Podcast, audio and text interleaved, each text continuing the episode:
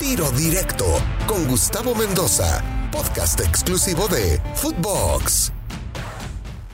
Amigos de Tiro Directo a través de Footbox, soy Gustavo Mendoza, qué placer saludarlos como todos los días de lunes a viernes con un nuevo episodio. Vaya aburrición que nos dieron Pumas y Chivas en la jornada 8 de la Liga MX. Para dormir a un búho. Un partido en el que pues no hubo emociones, que literal me quedé dormido 15 minutos viendo el compromiso.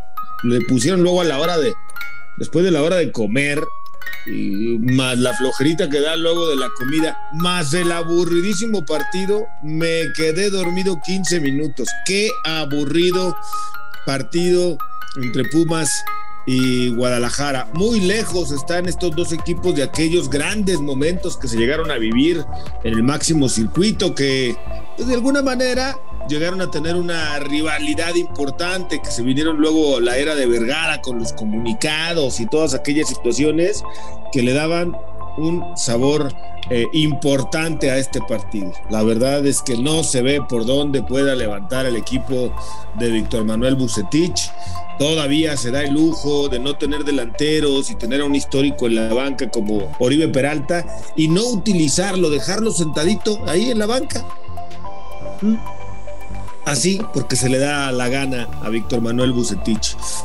Caray, yo eh, no sé si vaya a terminar el torneo, si, si Víctor Manuel eh, ya esté pensando en qué sigue, si Guadalajara está estudiando a fondo la chance de cambiar de entrenador ahora. Yo creo que si ya no lo hizo antes de la fecha FIFA, pues ya se ve más complicado que lo pudiera hacer eh, a estas alturas, pero bueno, el rebaño sagrado, los equipos importantes, bueno, en el fútbol mexicano en general, nunca se sabe cuál es el destino, cuál es el siguiente paso. Ahora el Guadalajara va a recibir a Pachuca y luego visita al América. Vaya complicación, ¿no? Viene el calendario con el partido en Pachuca que también es eh, impredecible, que de repente da un buen partido y de repente no. Pero luego visita al América, que es el líder del torneo y que juega, pues bien, aceptable al fútbol. Luego después visita Querétaro, viene el clásico tapatío contra el Atlas y le viene Toluca en los próximos cinco partidos. Difícilmente se va a mantener Bucetich si no gana el clásico contra América, si no gana el clásico contra el Atlas, quizá estemos viendo el fin de la era de Víctor Manuel Bucetich al frente de el Guadalajara. Eh, por su parte, el América, pues venció a Mazatlán. Yo veo al americanista pavoneándose, al americanista presumiendo. Bueno, es normal, ¿verdad? El, América, el americanista sí es presumido, pavoneándose. Cuando son eh, segundos o terceros lugares andan medio de ahí de altaneros, imagínese usted ahorita que son líderes. A mí lo que, lo que me, viene a la mente es, a ver, enfrentaron a un equipo de Bazatlán que no pateó una vez a la portería, no tiró una sola vez al arco enemigo. ¿Con qué?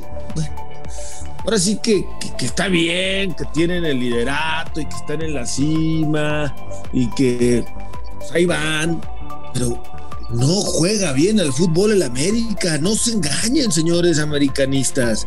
Entiendo que, eh, su naturaleza, su fanatismo por parte hacia el América los hace creerse invencibles. Yo me pregunto, ¿qué va a pasar cuando realmente tengan a un equipo fuerte encima? O sea, les acomodaron el calendario, queda claro quién hace el calendario, ¿no? Pues el equipo de casa. Y ahora que va a enfrentar una parte más importante, eh, Toluca, Guadalajara, que si no anda bien, pues es un partido diferente, Pachuca, Pumas, que tampoco anda bien, y va a venir por ahí el Santos, Tigres, Cruz Azul y Monterrey, es el cierre del América. Ahí vamos a ver realmente de qué están hechos. Hasta ahorita, pues no le han ganado a nadie. Yo no sé y realmente la gente del América piensa que con lo que están realizando les puede alcanzar para ser campeones.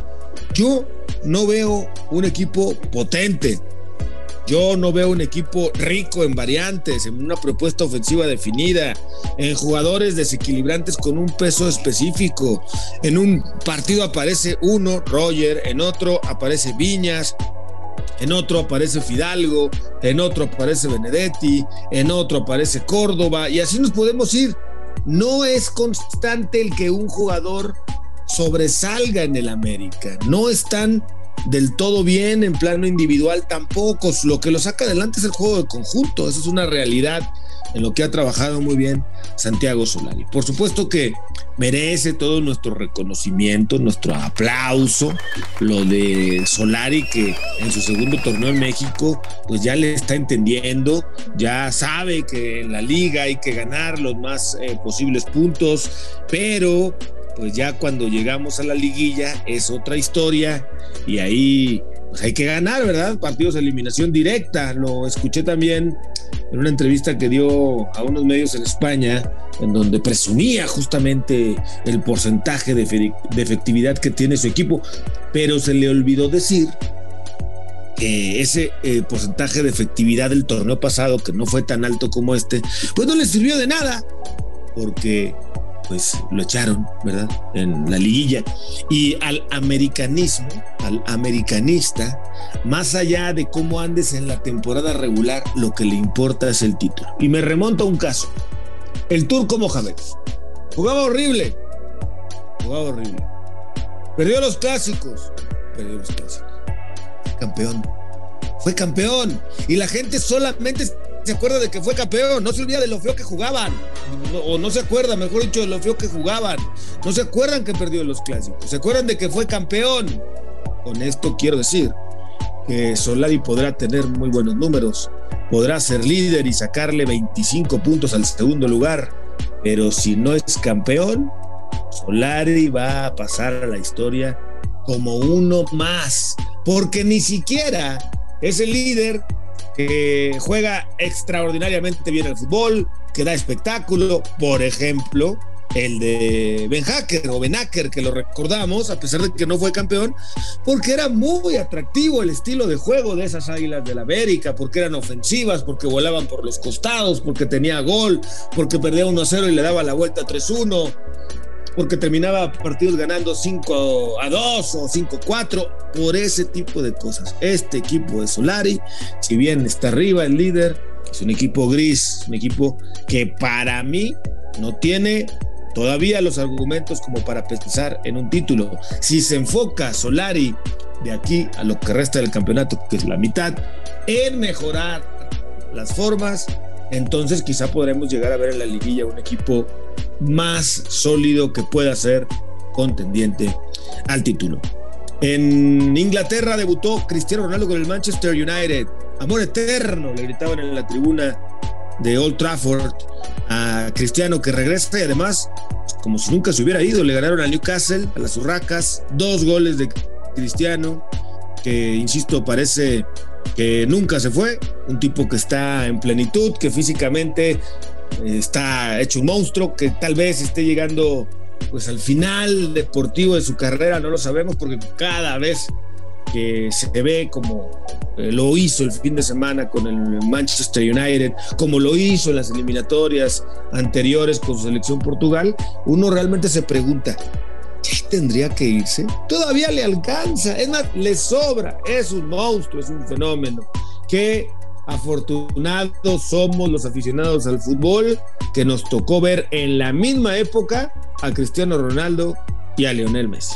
Porque a los que les tocó ver a Pelé, no les tocó ver a Maradona, al mismo tiempo, lo vivieron en generaciones diferentes. Nosotros estamos disfrutando de dos fenómenos, de dos monstruos, y hay que tratar de disfrutar cada partido y cada instante que nos regalan en el terreno de juego.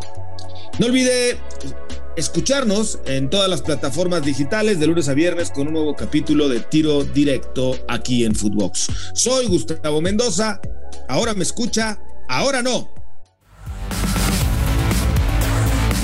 Tiro directo, exclusivo de Footbox.